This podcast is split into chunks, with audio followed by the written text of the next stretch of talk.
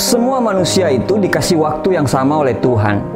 Waktu yang dikasih kita adalah 24 jam per hari. Semua sama tanpa terkecuali. Tapi kenapa hasil yang didapat tiap orang itu berbeda-beda? Ada orang yang masuk kampus satu angkatan, tapi ada yang sudah selesai, tapi ada juga yang masih skripsi aja belum. Ada orang yang masuk sebuah perusahaan di waktu yang sama, ada yang sudah dibayar 10 juta, tapi ada juga yang masih 5 juta. Ada orang memulai bisnis dengan waktu yang sama, modal yang sama, di waktu yang bersamaan, tapi hasilnya tiap orang berbeda-beda. Sebenarnya, kenapa bisa terjadi perbedaan itu?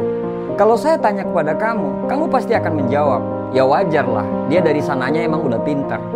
Ya wajarlah, dia kan punya bakat bisnis. Ya wajarlah, dia kan saudaranya pemilik perusahaan. Ya wajarlah, dia kan penjilat, makanya disukai bos. Ya wajarlah, nasibnya lebih baik daripada saya. Kalau kamu sudah punya pemikiran seperti itu, ya sudah, urusan kita sudah selesai. Karena percuma ngomong lebih lanjut kalau mentalmu aja udah keblok dengan pikiran-pikiran yang negatif seperti itu. Mau dikasih masukan apa pun tidak akan pernah terjadi perubahan. Siapa pun yang ngomong tidak akan pernah merubah kamu. Karena mentalmu aja udah keblok duluan. Mungkin memang benar kalau manusia tidak mulai dari titik yang sama. Ada yang lahir sebagai anaknya orang kaya sehingga dia tidak galau tentang masalah keuangan. Ada yang saat mulai kuliah sudah dikasih fasilitas yang sudah melimpah. Kosnya dengan kamar mandi dalam, punya AC dan wifi yang lancar. Perusahaan milik adiknya bapaknya sedangkan bapakmu biasa-biasa saja. Sama-sama mulai usaha kafe tapi karena kamu tidak punya modal sehingga kamu harus merintis dari awal dengan menjadi karyawan kafe dulu. Sedangkan yang lain langsung membuat sebuah kafe yang besar dengan modal dari bapaknya. Banyak sekali faktor-faktor yang memang terjadi di luar kendali kita. Kita tidak bisa memilih untuk lahir dari orang tua yang mana, bentuk wajah yang seperti apa, lahir dari keluarga yang broken home atau tidak. Itu bukan pilihan kita karena itu di luar kendali kita. Tidak semua orang mulai dari titik yang sama. Ada yang mulai dari titik nol, ada yang mulai dari 6, ada yang mulai bahkan dari minus 8, ada juga yang mulai di titik yang sudah 78. Tapi, haruskah hal tersebut kita jadikan alasan pembenaran untuk kalah dengan orang lain? Kalau mereka mulai dari titik teratas, sedangkan kamu harus mulai dari nol, terus kenapa?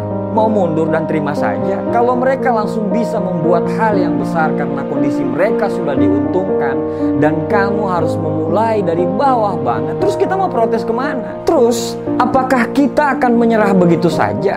membiarkan mereka sukses dan kita sukses membangun alasan. Kalau orang tua kita tidak punya, apakah kita tidak boleh gitu memutus garis kemiskinan? Kita mau hidup begini-begini saja, membiarkan orang lain semakin kaya dan kita tidak menjadi apa-apa. Kawan, Orang sukses punya seribu satu macam cara untuk sukses dan orang gagal punya seribu satu macam alasan buat gagal. Jangan sesali sesuatu yang sudah terjadi di luar kendali kamu. Berdamailah dengan dirimu dulu. Terima apa adanya kamu. Lalu berikanlah respon positif terhadap apa yang terjadi dengan kamu. Waktu kita sama-sama 24 jam. Tapi yang membedakan adalah Orang sukses mampu memanfaatkan 24 jamnya, tapi orang gagal menyia-nyiakan 24 jamnya itu. Tidak usah melihat kesuksesan orang lain, tidak perlu mengalahkan orang lain. Fokuslah untuk menjadi lebih baik dari kamu yang sebelumnya. Jangan buang waktumu hanya untuk menyesali apa yang sudah terjadi dengan kamu. Jangan buang energimu hanya untuk sirik dengan kesuksesannya orang lain. Pergunakan waktumu dan energimu untuk menerima apa adanya kamu. Dan berusahalah menjadi lebih baik tiap hari. Terus menjadi lebih baik. Berdamailah dengan apa yang terjadi dengan kamu. Semua manusia pasti punya kekurangan dan kelebihan. Jangan selalu menganggap diri kita kurang dan orang lain lebih.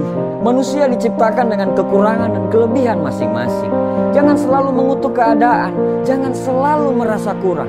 Jangan mengutuk pekerjaanmu karena pekerjaanmu yang banyak adalah impian bagi para pengangguran.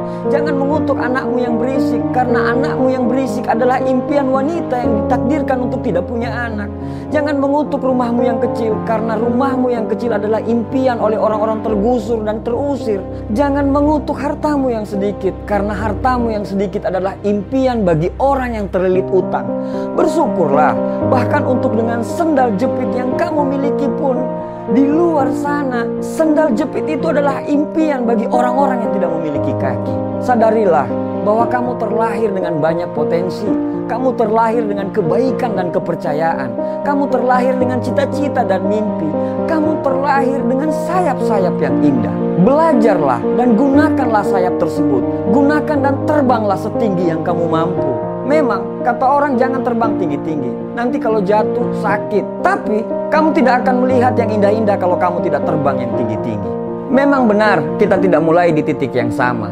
Tapi kalau kita mau berusaha dan berdoa, kita akan berakhir di titik yang kita inginkan. Terima kasih.